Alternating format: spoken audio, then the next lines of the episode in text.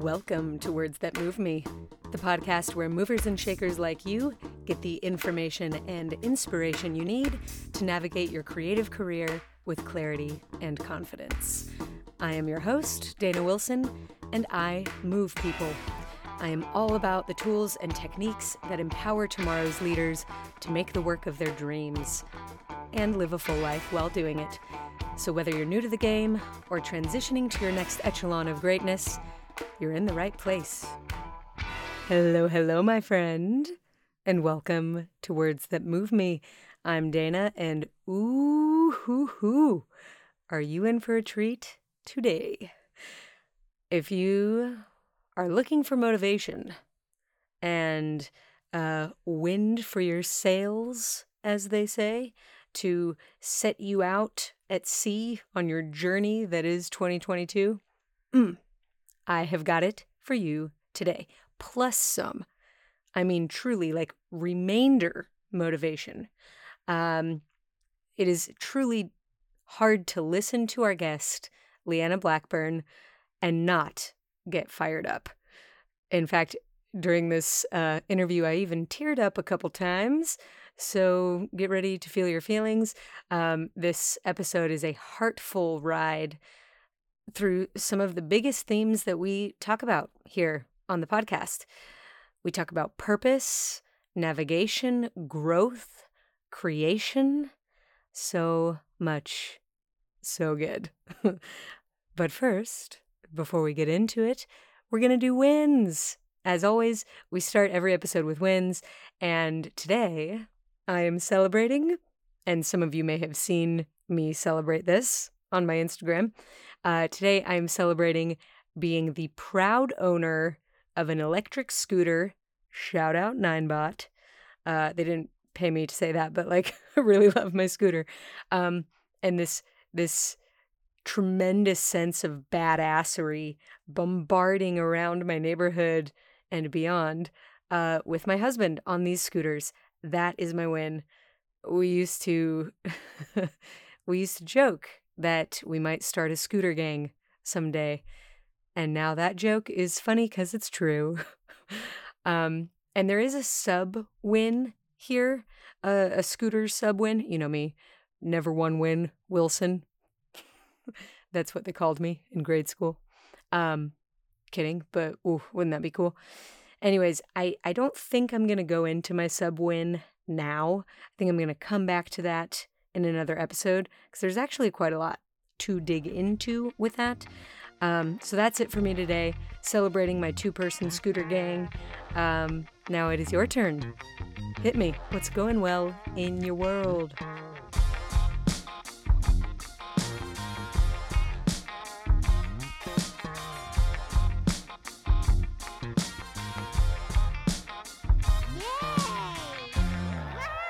Congratulations. I'm so glad you're winning. Thrilled for you. Keep it up. All right, now let's do this. Let's not drag this out any longer. I am so excited to share this conversation with Leanna because she is a person who loves to share. In many ways, she shares for a living. And if you do not already know this and love this about her, I think you're about to. So, movers and shakers, pull up a chair and probably a pen or paper because you're going to want to take some notes. This is Leanna Blackburn. Snarberg, Leanna Blackburn Snarberg. Enjoy. Holy smokes. Miss Leanna Blackburn. Oh, is it still Blackburn? I am still Blackburn, but I'm also Snarberg. Blackburn Snarberg? Do you have the hyphen it? I didn't do the hyphen. I actually got rid of my middle name because I had no attachment to it. I put my maiden last name as my middle name and then took a new last name. Take so I that, everyone. That is a very creative approach to the name game. Yeah, you know what? I kind of had a panic at the disco moment when I was at the courthouse making the mm. decision. I was like, "Oh my god, I have to make a decision now to like get rid of my name," and I was really emotional about it and didn't yeah. want to do it. I was like, really my middle name means nothing to me, so we're just gonna get rid of that. What a So creative response to a stressful moment. I love it so much. Um, what now I'm so curious, what was your middle name? Kimberly. Kimberly. Nothing Yeah. about the name. It's because because my parents. I have a sister that's older. She's four and a half years older. Right when I was Mhm. born, she really wanted to name me. She really Oh. wanted to name me Kimberly because Kimberly was her best friend in preschool. Okay. My parents Mhm. were like, well, she's not going to be named Kimberly, but we'll just give the middle name. So it was kind of like, we'll just make you happy. We'll give her the middle name. My sister's not friends with Kimberly anymore. Like it'd be different if Kimberly like lasted, but she didn't. So like, Kimberly did not have that staying power, and neither did your middle name. So perhaps Kimberly's are united in that. No offense, Kimberly's out there. Funny story about names, and then I promise we'll get on with the episode. Um, I assume because you have a tiny baby, but I could be totally wrong because your baby's a little bit younger than this, uh, than the target market for this movie. But have you seen Frozen 2? no. Okay. so I have nieces. I have a seven year old niece and a four year old niece. And by the way, when Millie, uh, sorry, when Charlotte was born, Millie, her older sister by three years, wanted to name her Tulip Shoppe. That she was like, "Tu- what, what will the baby's name be? Tulip Shoppe? S H O P P E, by the way, because she's got expensive Parisian taste, I guess. I don't know. But um, Coco Charlotte did not become Tulip Shoppe. She became Charlotte. But Tulip Shoppe is still real. If you ask I was what, say, is her middle name Tulip Shoppe? I, you know what?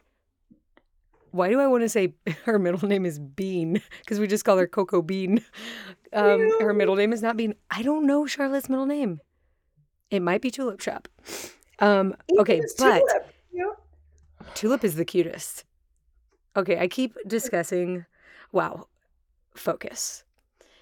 In Frozen 2, the funniest, hands down, the funniest moment is when Olaf is searching for his friends and he's calling out their names. And then he also calls out the name Samantha, but only nobody's name is Samantha. And he's like, I don't even know someone named Samantha. It's hysterical. But that's not the point. The point is that I have made this reference to Frozen 2 and Olaf and Samantha in every single mini class that I have taught for the last year. And I always ask, is anyone in the room named Samantha? And zero times has someone raised their hand actually named Samantha, which tells me the amount of research that that team did to find the most obscure name for that age group. Like they found out nobody's named Samantha, so this is going to be funny to everyone because nobody knows the name. Uh, nobody knows a Samantha, and I'm like riveted by this. And I have you the really feeling, think that that was a choice? Do you really? oh, 100 is- percent. Now I'm so curious to know, like, where are the Samanthas? And I mean, I Where know you're teaching any class, but still, like, there must be some Samanthas of that demographic age. A year, Yeah. my friend. A year. Seven to ten. Zero Samanthas. Oh my gosh! So what that's I do really- next is that I then tell the mini ballroom that their collective name is Sam. Everybody, we're we're Sam. All right. And so when I say, "All right, Samantha, get on the floor," everybody gets on the floor. And when I say, "Give it up for this group," everybody's like, "Work, Samantha! Get it, Sam! You better work, Sam!" It's hysterical. So nobody's name is Samantha, and everyone's name is Samantha.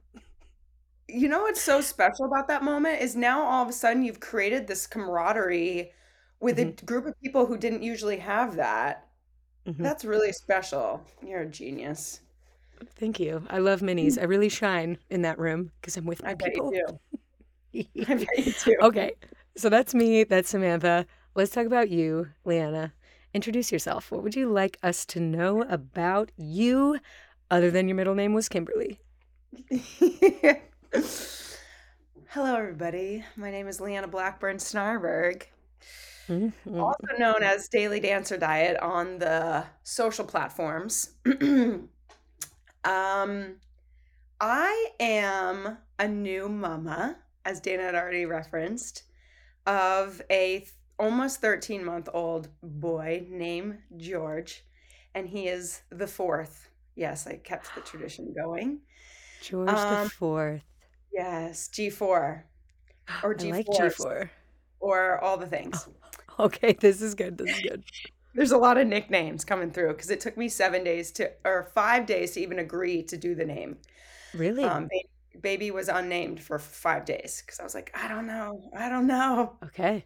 And then now it's like the most beautiful thing I could have done and chosen to do. You know, it was just I needed that time to sit with that. Anyway, this is Mhm, not mhm. for my introduction, but um, I am so grateful that dance is my modality through life. Like I'm just so stoked that it's this thing I found when I was 3 and it's this thing I'm doing at 35.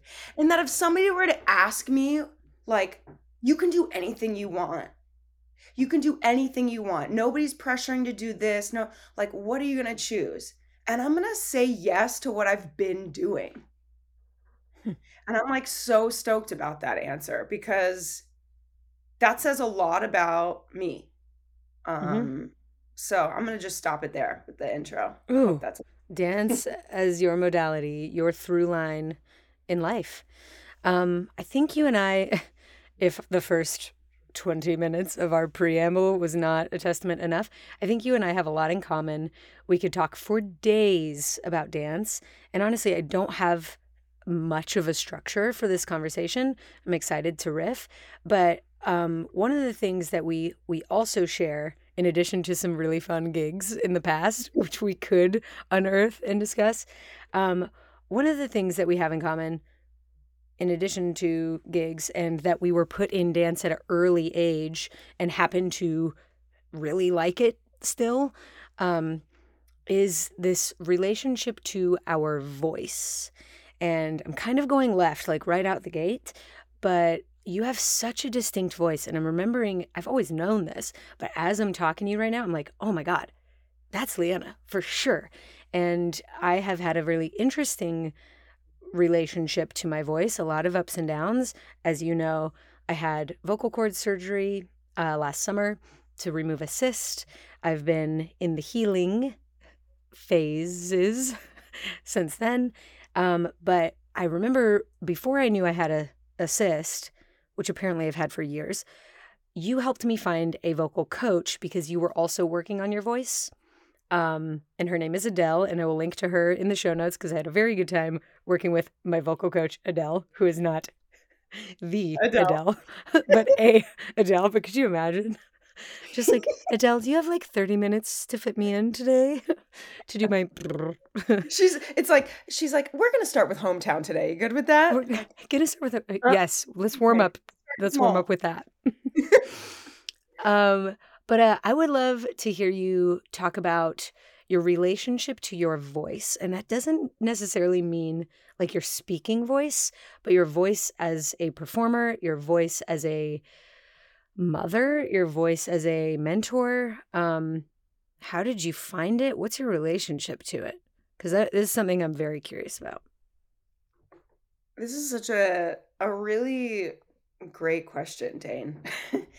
Thank you. um Um, It is broad. I know we're starting at 30,000 feet, but it's so good and you know that the thing it brings me back to, it brings me back to dance. I do find a pivotal moment when I was on scholarship at Edge. So in 2004 to 2005, I did scholarship program at Edge.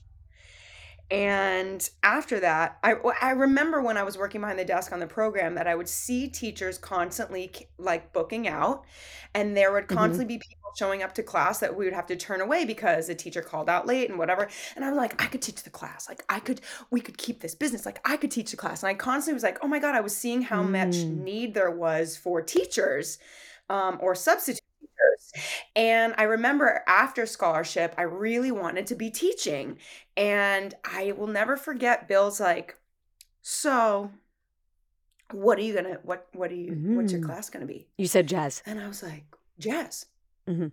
And he's like, "Well, why would if Mandy Moore was teaching jazz at the same time you're teaching jazz, why would someone take your jazz instead?"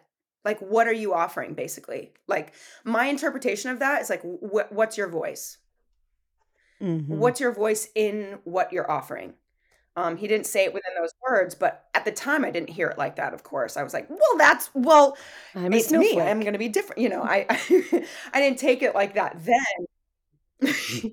I didn't take it like that then, but always going back to Frozen in winter. You must like Dana with the Frozen, the snowflake.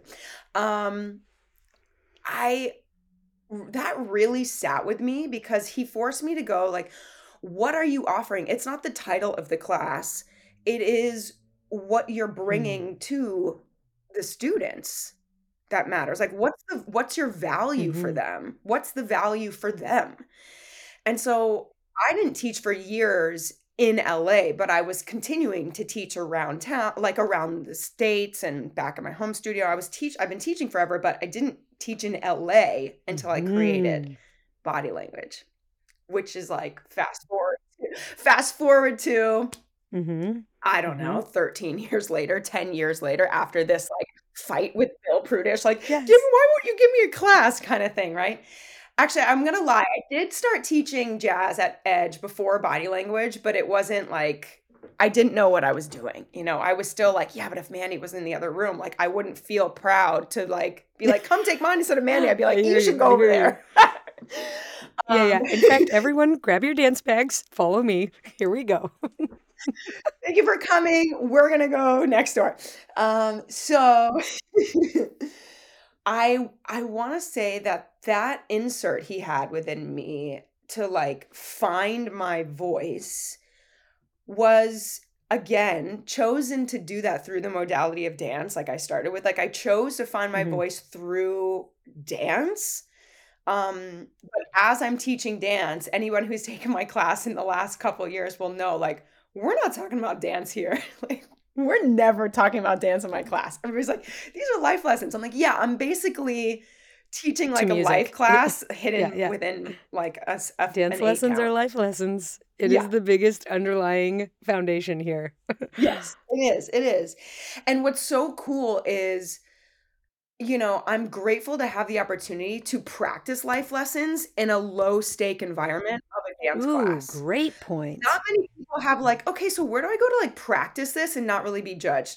Now, mm-hmm. as I'm mm-hmm. saying that, I'm gonna say right away, mm-hmm. people are gonna say, I feel judged in a dance class. I feel judged in a dance class. That's not a low stake environment for me. And then I ask you, well, who who's putting that on you? You know, um, mm-hmm. Right. And is that is that an expectation that you've done to yourself to show up or are you putting yourself in a room where the other side of the the the learning is putting that on you? Is that supportive mm-hmm. for your environment? I ask so many questions like is that coming from an outside source? You know what I mean? So going back to the voice in this, it's like while I was recognizing within mm-hmm. myself that I was ready to move out from performing as being my main goal. When I was like, you know, I, am not, I don't want to continue to have performing be the main thing I'm doing. I was ready to change my relationship with dance because as I was perf- a performer for so long, I mm-hmm. was like, oh, mm-hmm. I'm so used to living through other people's purpose, like mm-hmm. living out other people's stories, being being like yes to someone else i was like what if i revisit the yes to myself and actually this goes back mm-hmm. to some an experience i had with you dane i'll never forget you asked me to come with you to the studio at the old millennium Work. we went upstairs you were creating choreo for something you put on Audra Mae you introduced me to Audra Mae for the first time and you were like you know what uh, we're just going to move and i'm going to say yes to mm-hmm. every mm-hmm. choice that comes out my body i'm just going to say yes to what feels right to me. I'll never forget that. And I was like, this is a great concept. I love this.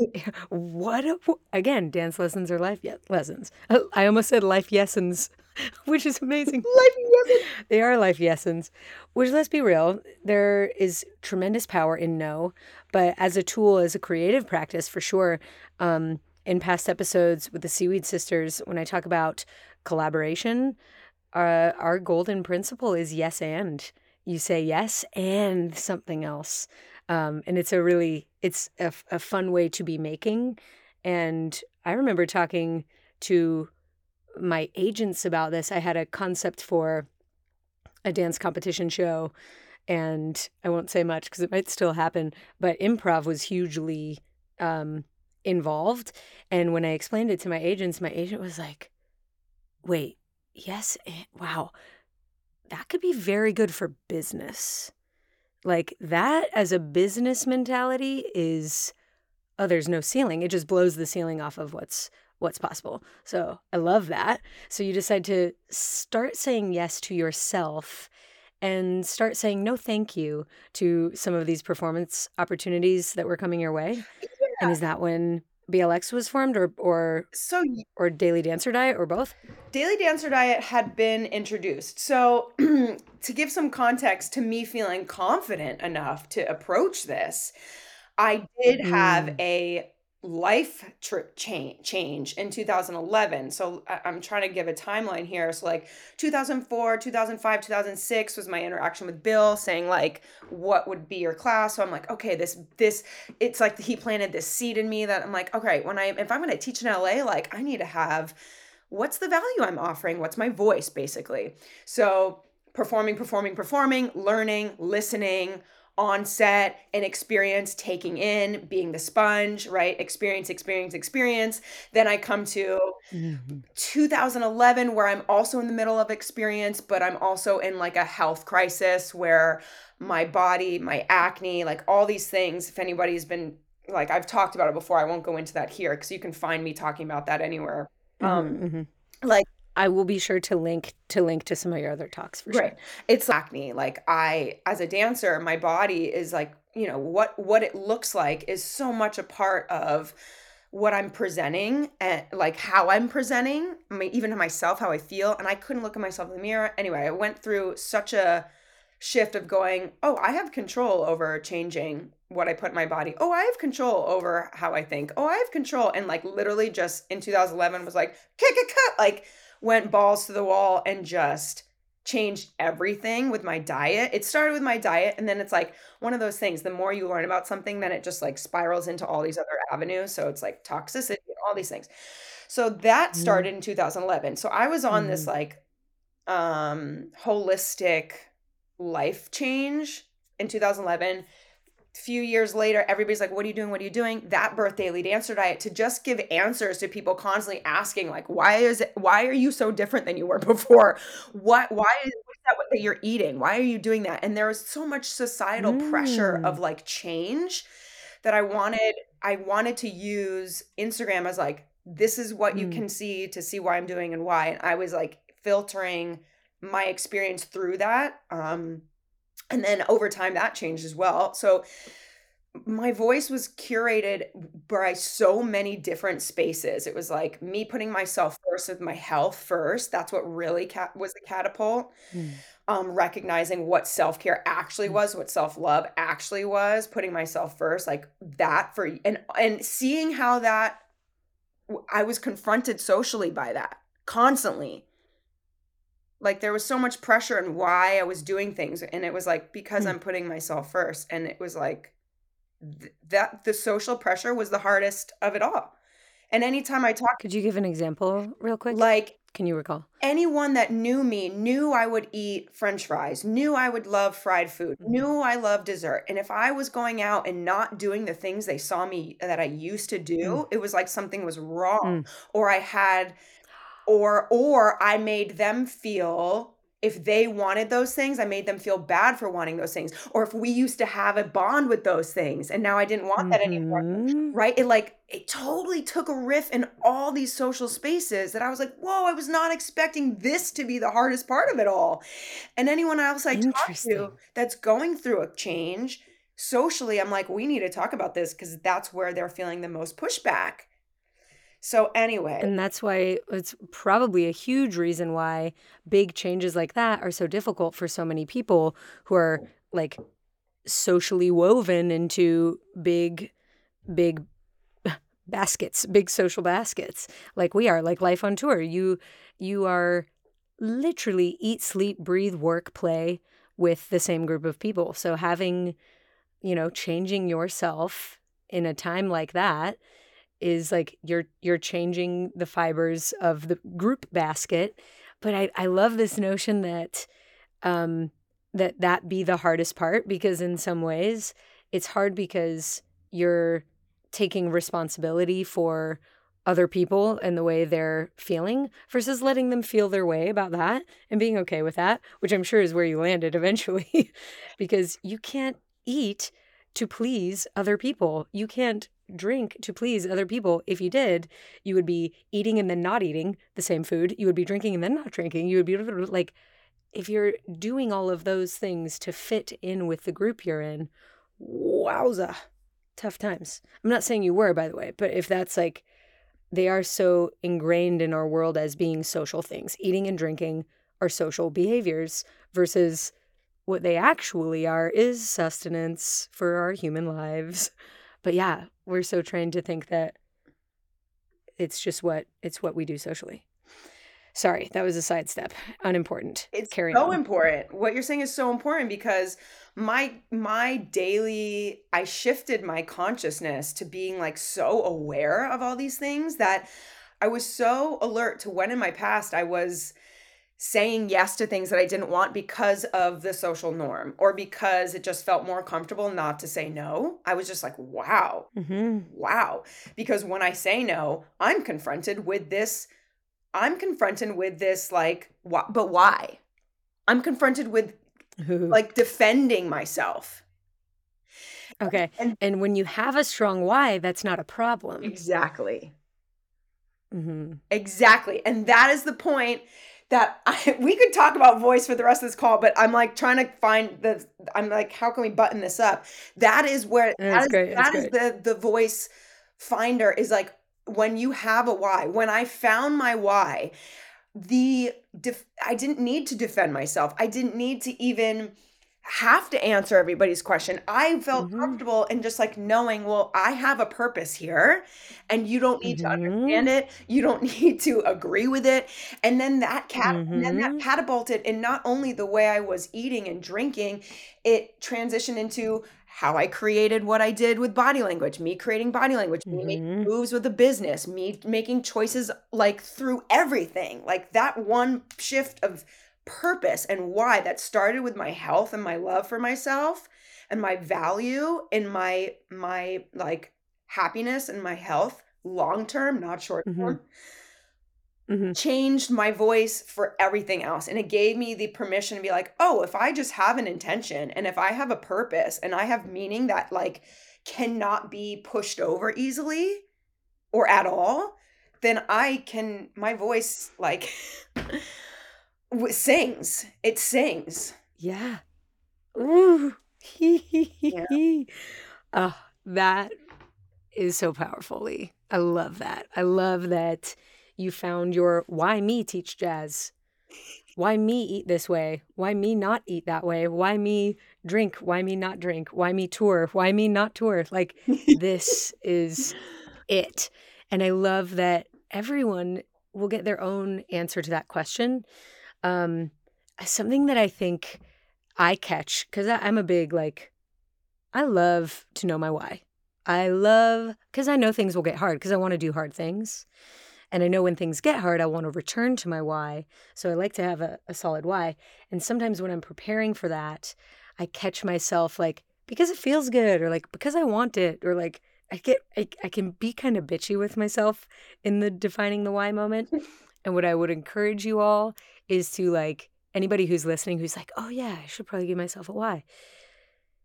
Ask yourself why in the same way a five year old child would ask you why, which is over and over and over again.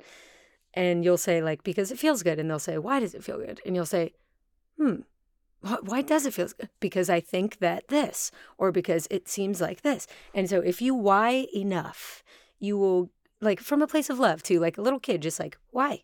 Okay, well, why? Well, then why that? And like, why that? You can get to a deep place of knowing that is like, yes, that's the source of the voice. Killer. Okay, love this. I think such a like clear thing of what you just said is from a place of curious like from a place of Mhm. curiosity because The little kid. there can feel like a pressure. i'm not gonna lie, sometimes little kids really are just trying to annoy you. But yeah, the, from a place of curiosity versus Well, like innocent. questioning or or suspicion or like interrogation. It's not that. It's like I am so curious. What is at the bottom of that? What's on the side of that? What's in front of that? How does that really like? How much does that weigh? How much? What does that feel like? Yeah, I mean, ask all the questions. Yes. And I think it's so it, it's so important to know how to ask the questions because even like when I hear you choose a question in the podcasts, I'm like, "Oh, that's a good question." So it's not only about ask just ask why. It's like how you're you choosing to do that for yourself because I know that sometimes when I'm taking like in advice from someone else, it seems like, "Oh, they really they really do that and so i want that what that other person does and then i have this expectation of what's gonna what i need to get from the questioning and so it's like hmm can i release can i release any expectation and just have an innocent curiosity within it Oh, what a way to be. Yes. Um, as you're talking, I'm thinking about it's it's one of my favorite trades, confusion for curiosity. Whenever I'm feeling confused, it's a very disempowered position, and it almost always leads to inaction. When I feel confused, I sit right where I am in all my confusion and I will scroll or I will like completely buffer that feeling away because I'm a person who likes feeling capable and in the know. And I like feeling like I have a voice, a why. And when I feel like I don't, when I feel like I don't understand, um, I, I don't feel like me and I feel stifled and small. And trading confusion for curiosity is my favorite way to, to move from that space. Emphasis on move, because Mhm. when you are feeling curious, you go, you seek. And so, yeah, I'm glad you underlined that. That's huge. Um, okay, now I am curious about something because you've mentioned now BLX. You are still very active on social platforms with Daily Dancer Diet. You're making recipes. You're talking specifically about travel and lifestyle, now specifically about being a mother as well. You are a mom. Leanna, which I just am so glad people like you are having babes. It's really great news. Um, and George, I will wrap him up, up into that too. Hi, George. My George the third.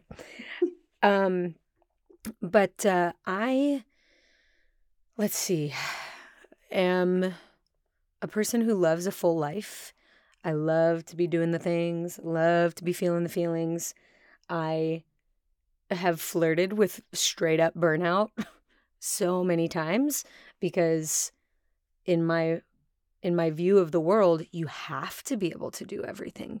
You have to have a side business and be touring and be auditioning and still be in class and have a podcast and and and and I'm just like, oh, I know that that's 100% in my mind, but may, and maybe you can help me readjust my perspective here. But when I look at you, I'm like, whoa, Leanna's doing everything. She is being a mom, she is being a mentor, she is facilitating classes and learning environments for people on the come up, which is another area where we are in alignment. Um, you are uh, every day having to prepare your food for your life, George's food for George's life. You own a home, you are doing all the things. How do you stay organized? What are the thoughts that keep you from overwhelm? Um, do you have a team? Do you have tools? What is it that keeps your many, many things together? As I hear You're going to be like, Dana, I'm a shitstorm. I am a mess. I Yes, and. ask my CPA. I mean, right. Yes, and so as I hear you saying these these very kind outside perspectives on myself and my life, Mhm. I am Isn't it funny? That's how how we look from the outside I am versus how we see ourselves. I've been taking it in and saying like, you know, that's pretty amazing that I've been able to, you know, um do all those things. Like as you're saying that, I could easily just be like, "Thank you for seeing me in that way." But I'm I'm I'm Mm. working on receiving, and so I'm going to Mhm. even just take the moment to be like, I have done those things and like I'm receiving yeah, that. those are It's like, wow, that's really cool that I'm doing those things. And Mm-hmm. yes, and Mhm, mhm, mhm, I mhm, mhm. have stopped a lot of those things as I've introduced motherhood. Not forever Mm. stopped. I should say I've paused those things because there's a difference between stopping and pausing. There's also I can stop and restart. Like I nobody can tell me what I have to do, but I have definitely paused. So I have not been as active on social platforms in the last well, probably at least 6 months. I have given myself so much grace to say like this I have discovered a new um priority which is my um motherhood and I am going to gracefully navigate how I want to weave this into my basket of things. But right Mhm. now, I will not know that until I commit to this new experience. So I'm rec- I've Mhm. recognized that my past, I've been able to so fully commit myself into whatever I've done because I haven't had anything else. Even being married, I've never felt this like pull that my husband is preventing me from committing to something I want to do, right? He's been such a supporter. So I've been like, yeah, yeah, I'm going to like do the thing for me and do the thing for me and the thing. And now it's like that is not the same thing when I have a child. There's not just like I just get to do the thing for me, right? This is just like bleh. So I We have a new factor. We have mm-hmm. a, a fully new element in the equation. yes. So before I get really upset and angry that things are different, before I get really upset that I can't do dot dot dot, I'm going to fully commit to this new thing I've never done before and feel like wildly per wildly alive and wildly afraid and like what like the level in which I'm fe- I'm somebody who loves to feel and I'm like okay thank you for giving me an opportunity to feel at a capacity in which I Feel all the feelings. Thank you Right, for right. And like dialed up to 12. Yeah. yes 1200 it Yeah. feels crazy Amazing. the amount that I'm able to feel so many things so while yes, I have done all the things you've said, Dane, in the midst of committing to Mhm. motherhood, while yes, I've maintained things. I've heard you say before, I've heard you even say to my Mhm. mentorship, like, give an okay to like C plus work. And so as I've which has been such a wonderful like Mhm. permission slip because I have not been able to do that for myself Mhm. before being pregnant. I've been like A plus, A plus on all the things. And now I'm like, okay, what if it's like A plus on Mhm. motherhood and like C plus on like maintaining certain things? on chiming in on Instagram, like 100% take the above average on that and run with it. you know what's crazy about that, Dan? Like, I miss that. Mm, What's so cool about pressing pause is seeing the things that I really miss and l- being able to let go of the things that like I don't miss. And I Mm, miss engaging on Instagram. I miss creating on Instagram. I miss social platforms. I miss my community. And I'm like, oh my gosh, I really value this place. yes. And you know, I felt that before. I valued Instagram and social platforms and online community before. I did. I've always had a really, really positive relationship with it. Mhm. And I still do. Um, so yes, I am still really active on a lot of things that I started, like my mentorship, like I've said, like that to me was like, I'm not stopping this is so valuable for my life, for the Mhm. women's life that I've been working with, um, or for any soul that's been connected with me. And I've said yes to continuing my business. I have body language tutorials online. I've said yes to continuing maintaining things I put in place. Mm, That being said, I'm so happy that before I chose to get pregnant, I experimented so many times. I experimented with all new things, with health, with business avenues, um, with mm, relationship stuff. I was able to try on things and commit to so many things that while I was when I got pregnant and when I'm now I'm a mother, I'm able to go like, wow, I've really practiced a lot of these other skills that I know how to pull from quickly without being like, oh, I need to experiment on a new thing. And like, how do I juggle? So I'm really grateful for the years I spent experiencing and mm. experimenting before being a mother. Um, so that now I'm like, okay, I'm going to keep this thing. I know I have that skill and I'm okay that I've let go of it for a while. I Mhm. can pick it back up again. Mhm. You know, it's like I have all these skills that I can choose when I'm wanting to work on them. Mhm. Um, I do have a team. I've also been able to go, yes, to help. Yes, if mother hasn't taught me anything more than being like, I'm so quick to be able to ask for support now more than I ever was. Mhm. Yes, I need help. Yes, I feel depleted. Yes, I feel exhausted. Those were the type of things I didn't value before. Mhm. Um, so I've been able to cultivate hiring people for things that I don't, I, I That don't that have haven't to been be bringing you. me the value. Yeah, Mhm. I've been able to do that. Like I, I have like, oh my gosh, I have like five uh, people that are doing things for me that I'm able to like and and and you know what's cool about that is it's people that value that thing and it brings joy to them. Mm. So not only am I relieving myself, I'm recognizing that I'm able to give Yeah. someone else value in something they love to do. Yeah, you're sharing, you're distributing. Yeah. Whereas before it would have felt like, oh, this is just a me thing. Like it's just a me thing. I'm like, actually, no, there's like, I'm able to offer more to somebody of some that they love. So yeah, I've been able to bring on board people to help facilitate things um, that bring more value to them than they had for me on like the day to day stuff, Mhm. which then brings me to the place where I have more that that I know I can bring more value. And I've felt this immense like as a creator, as like somebody who's really worked on facilitating creative visions, I have felt terrified as a new mom to go like, I can't, i it's been really like, there's so many things. There's so many things in my mind that like have this vault now. The vault is like growing and growing and growing, and there's nothing that's ever like coming out of the vault. It's just like the vault is building and it's building and it's Mhm. building. And then I've just been able to practice the constant recognition of like the creation of my life, not the creation Yes. of like this idea that I have or this business idea that I have or this concept video that I have. Like those are still valuable, but I'm able to now like find the value in the creation of my life. You've done this, you help people practice this, you Mhm. know it so well Mhm. the listeners know it so well, yet it's not always easily applicable For sure. when and you know when you have the choice. Mhm. Um and not to say I don't have choice now, but I've chosen where I'm at.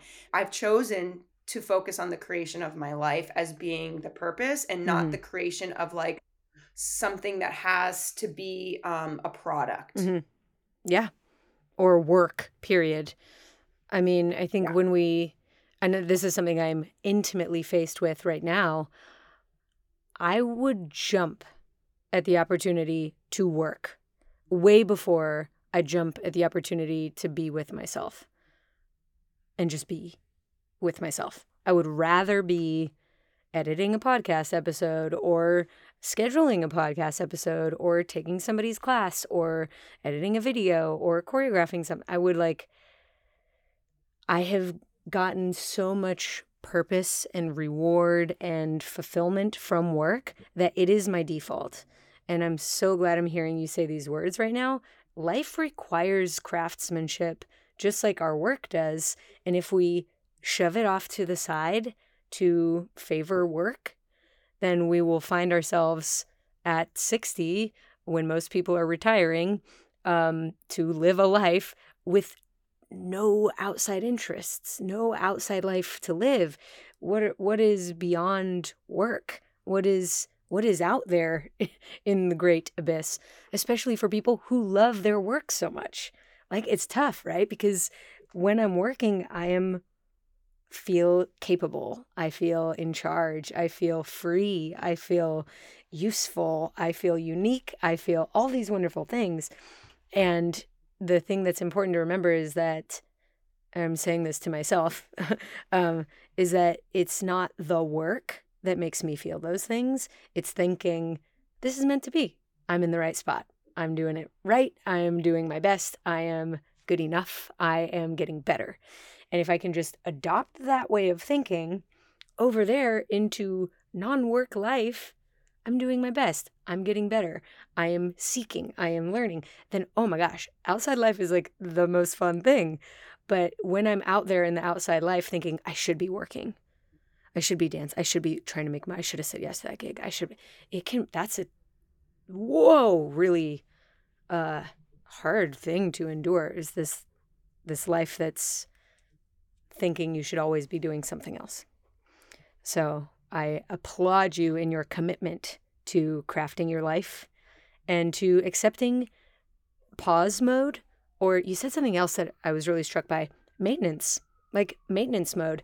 Not every toggle of every part of your life needs to be in the advance position or achievement, like high achieve mode. I'm imagining, by the way, like I always do, myself in this cockpit, and I've got all these sliders and buttons and levers and things. And it's like totally okay for a few of those switches to be an auto. That's an autopilot. That's an autopilot. I'm going to like definitely keep my close eye on this gauge because it's really important to me right now. And I'm going to slide this up to advanced mode and that's going to go into pause. And I'm going to ask somebody else to come in and do that. it's, it just makes so much sense. Um, but I, I love the cockpit analogy oh, because you also have the co-pilot. Absolutely. And we do. This is another thing I'm face to face with because you and I both have brilliant and loving partners. And that is not true for everyone all the time. It is a gift and it is uh such a it's it's an awesome other part of my life, but I think like if I did not have Daniel, that doesn't mean I'm alone. You know, not having a partner doesn't mean you don't have a co-pilot. It's might seem mm like a really really super cheesy cop out, but go with me here. What if my co-pilot was also me, but me 10 years in the future? And I can look at them and be like, "Hey, what did you decide when we when you were setting this lever and you were like trying to figure out that? How did you do that?" And they're going to be like, "Oh yeah," and you could just put future self right next to you, or you could put like little child self next to you, and they can be full of wonder, and they can be like curious and like, "Come on, this is what we get. We're not alone." I love that so much. It's not cheeseball. I know. I love it so much. I love it so much. But even before you said, before I, I didn't know where you were going when you said that, right? You so you started and when to be clear, when I said co-pilot, I was not referring to my husband. I was mm. just referring to support in any yeah, way. Yeah, yeah, good point. Good but point. Yeah, I hear you. you I hear you. And you went to you I was like, there's one seat. Like, yeah,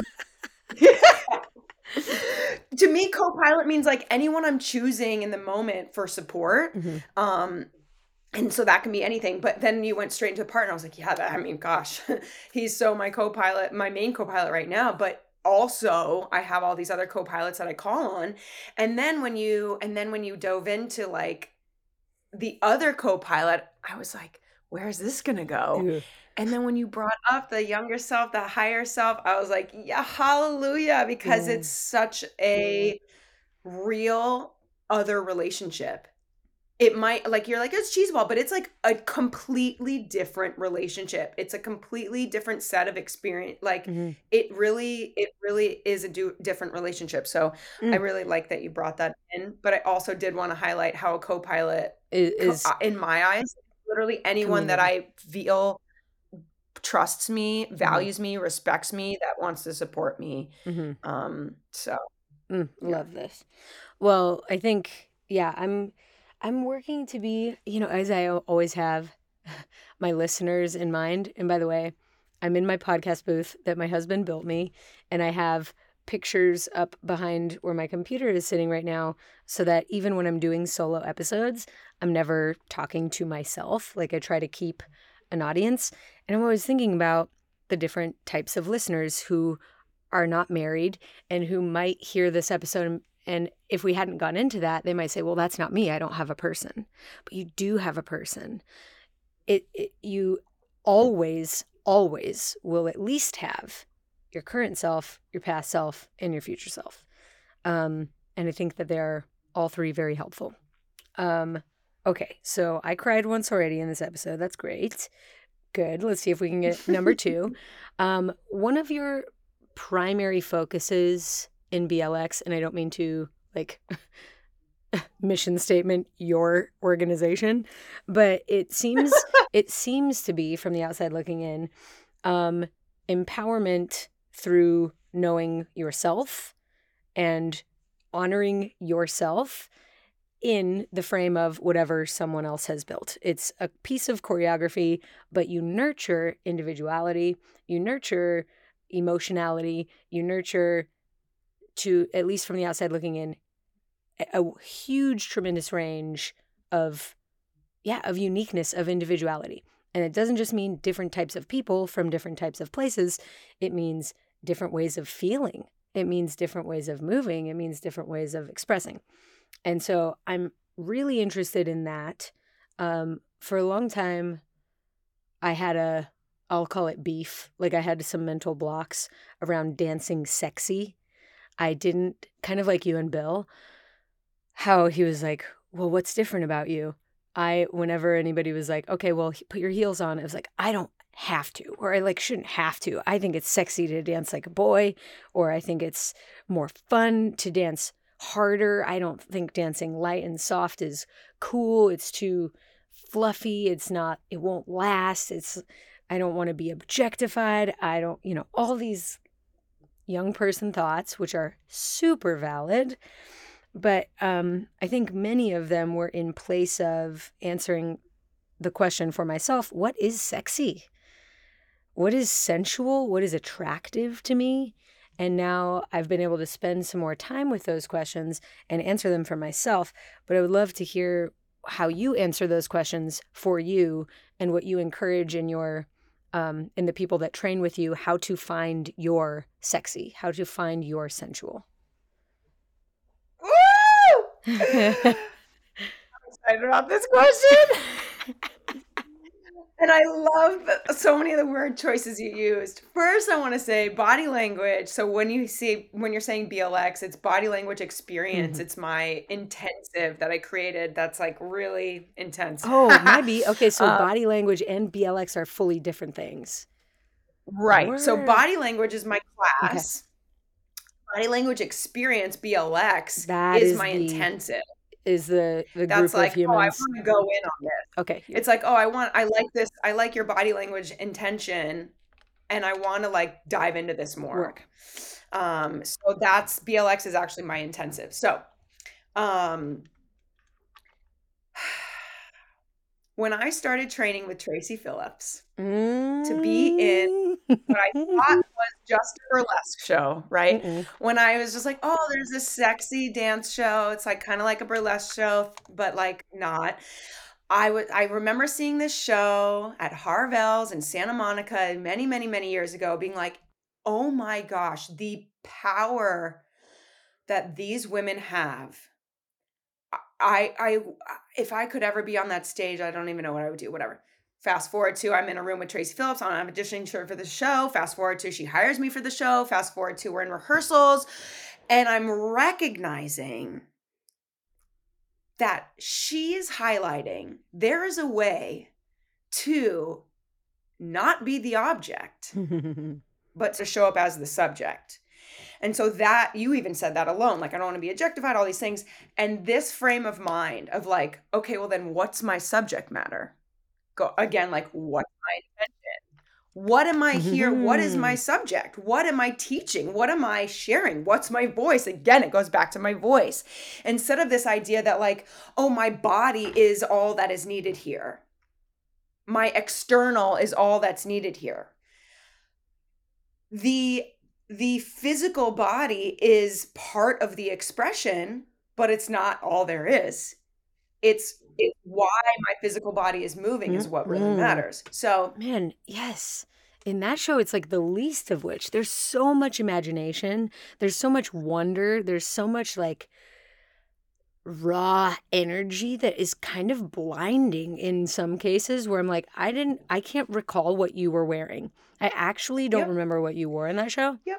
And I remember because of everything else was like just so loud. Oh, I know. But, but being like the imagination, the command, the creativity. It is. But as I, I the, my younger self was beginning to be a part of it, I remember my focus was like, "Oh, this is what I'm wearing. This is so tiny. Can I wear a bra under this?" She's like, "No." I'm like, "But my boobs are going to my boobs are bigger and like they're not perky and like and and they're gonna move like i'm doing all this they're just gonna be distracting and like i'm not gonna be comfortable like the amount that i learned about my insecurities through that process was profound.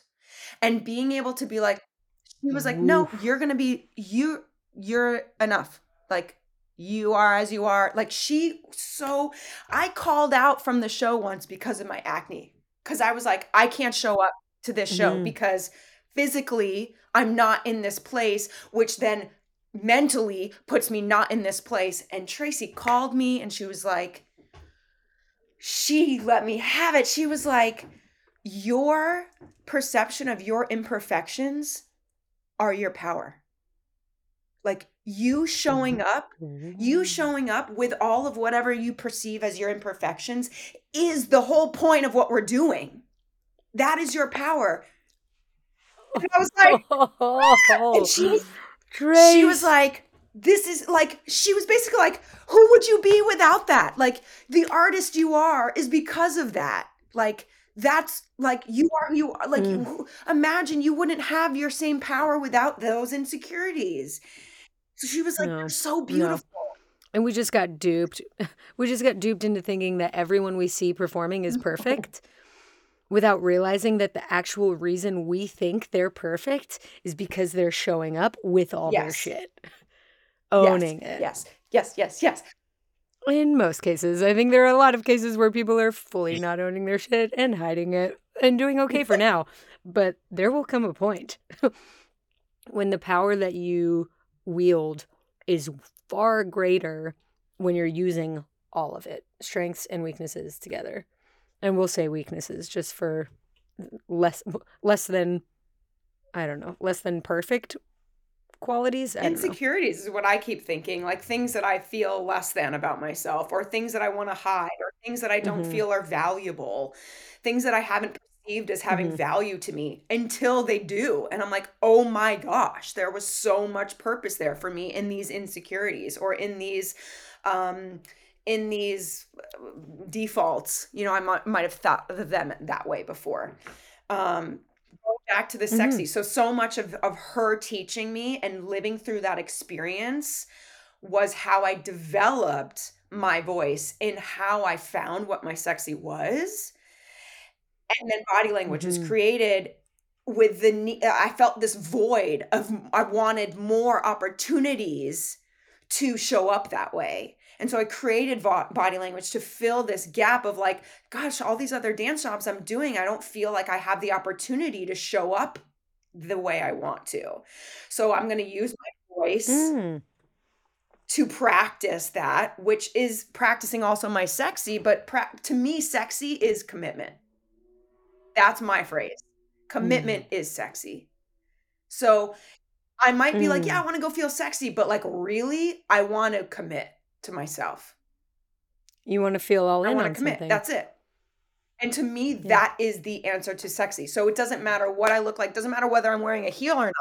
The mm only mm-hmm. reason why I, oh my the God. only reason why I practice this space in a heel is because it's the most it's the most un it's not been given the opportunity to be seen as anything different than this like one one thing like one dimensional thing. Yeah, like it really hasn't it has been, of course, there's caveats to that, but like there is a compartment that lives in us that's been put there through the court from historical whatever from media there is a compartment through our existing in this world right now yeah, there is a compartment that mm-hmm. actually lives that has like confinements to it and I'm like, we're breaking mm-hmm. those confinements here in this space. And that's what body language is. And so I'm doing it in a heel because it's the most obvious place that that we get to confront. But then it goes mm. off to all other sides of it. But like, so mm. commitment is sexy. If I'm like, I want to practice finding my sexy, it's I want to practice fully committing to myself or fully committing Mm. to dot dot dot whether it's fully committing to how I want to have a relationship with my husband, fully committing to like living my truth in this moment, like that's where the sexy lives. Is commitment. Ugh. Complete commitment. I love that answer. I love that answer.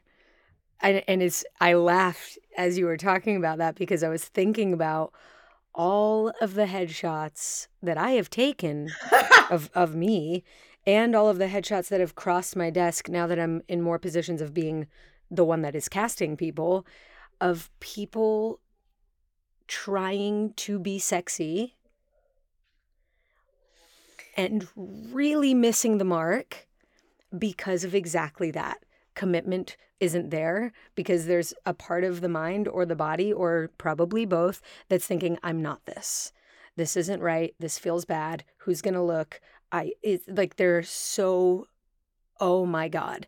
I would really, I wish that my younger self had those words before I got all of my sexy video girl headshots taken. And I hope that everyone listening now can head into those moments, which honestly, uh, I, we could debate back and forth about whether headshots are important or not. I still think they are. Maybe maybe second now to your Instagram presence, but that's the same thing. Imagine that what I'm saying is the same thing. If you think you need to post you being sexy on Instagram and you are not fully committed to thinking and feeling sexy, then you are missing the mark and it is painful to look at. It is awkward. It does not it does not achieve the goal. So, I think it's a very simple metric commitment. Like you can be all in or you can be any degrees less than that and it we can tell. It's so clear to me the more I teach when like someone is trying to do something as opposed to Mhm. owning what they are or owning what they're doing. They're the trying and Mhm. the or the hiding or the thinking someone's not going to know or like thinking it can be fooled.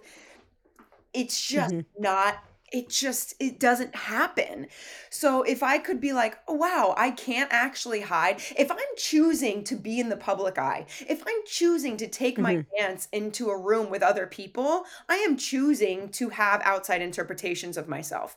I am choosing to have perspectives from other people. I'm that's a choice that I have Mhm. that I get to do, right? I So choose I'm this. Yes, I'm yes, yes. choosing this because I could be the best dancer in the world and not have to choose to do it in front of everybody, and that doesn't matter. Right? I'm choosing. Okay, I'm Mhm. going to do this in front of people.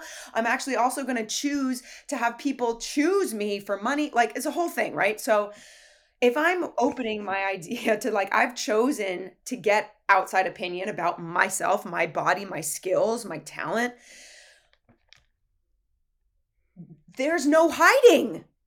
There is no hiding. They will see me.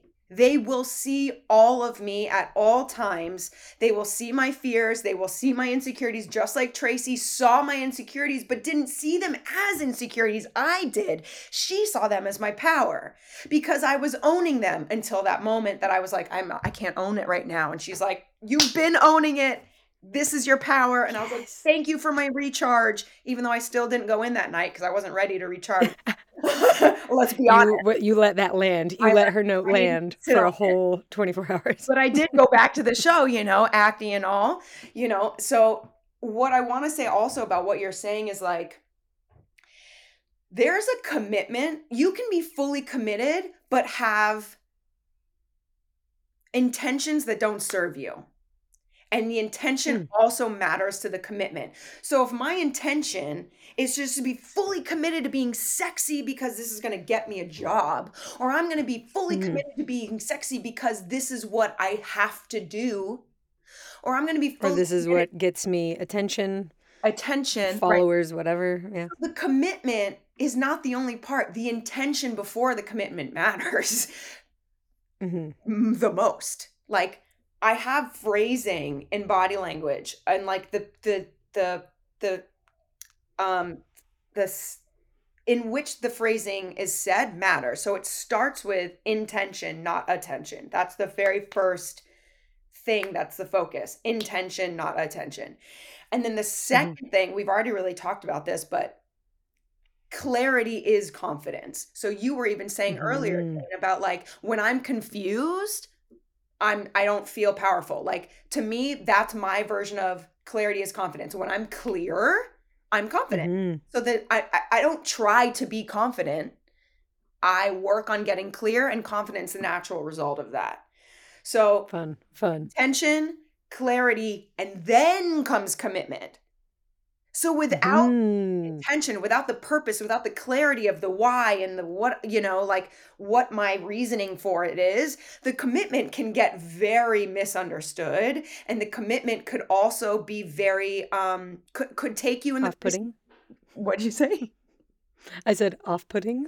It could be off putting or it could be inputting into the wrong areas that you actually weren't desiring in the first place. It could take you into avenues that you really didn't want to go. You just thought you should do because dot, dot, dot.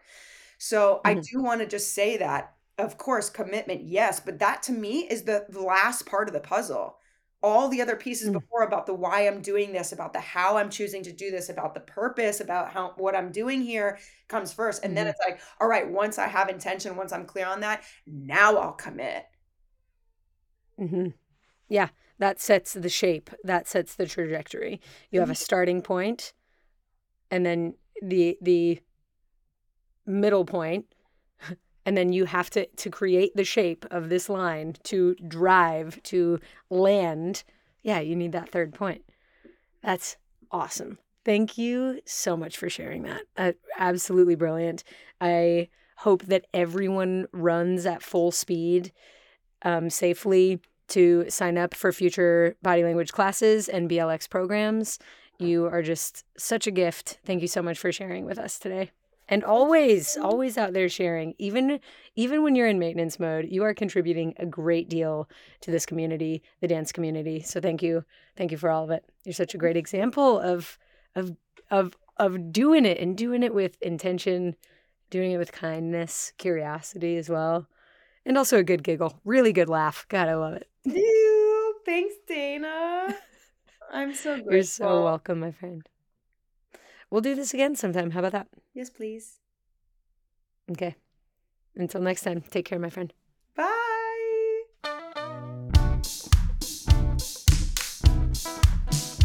All right, my friend. What do you think? What do you feel? There's so much to to dig into here, um, and still much to talk about. I could talk to Leanna forever, um, but a big takeaway here for me today is this difference between stopping and pausing. The notion that not every compartment, not every subject of your life needs an A plus for effort. I'll take a C plus, my friend. Still above average, for the record.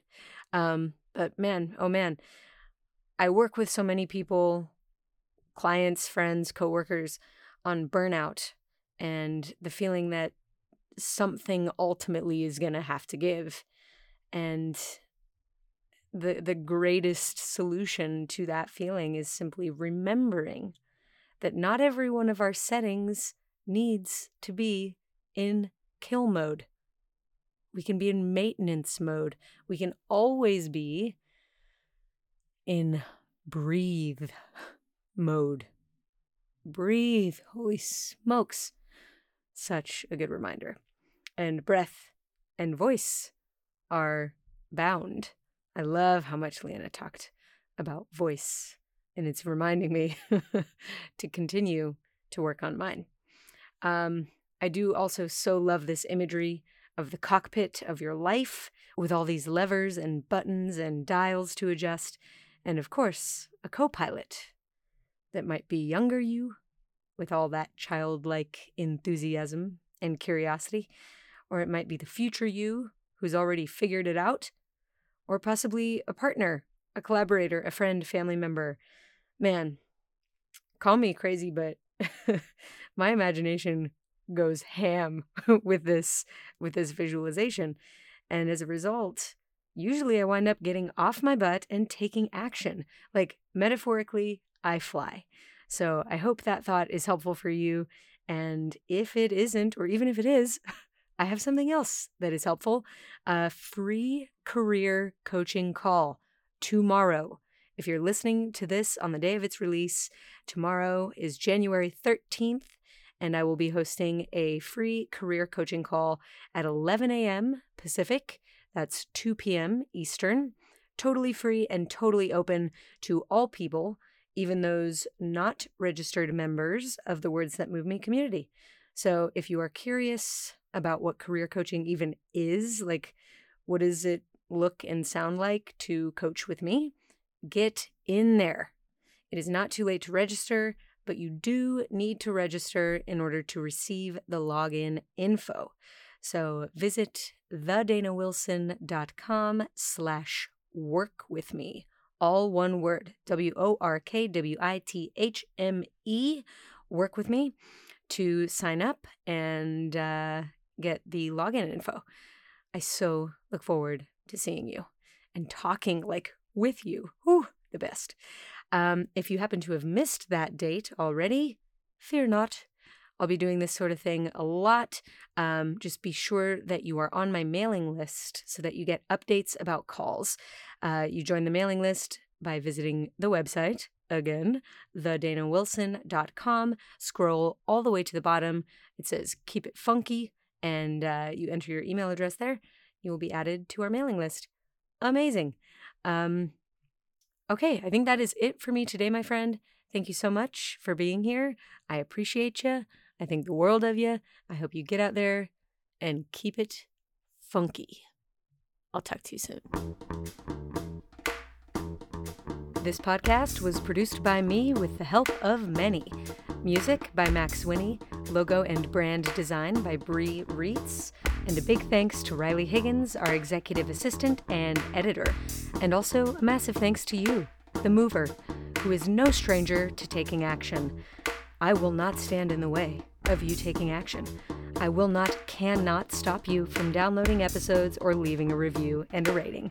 I cannot keep you from visiting thedanawilson.com to join our mailing list.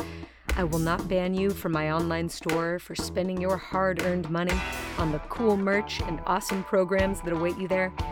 And of course, if you want to talk with me, work with me, and make moves with the rest of the Words That Move Me community, I will 100% not stop you.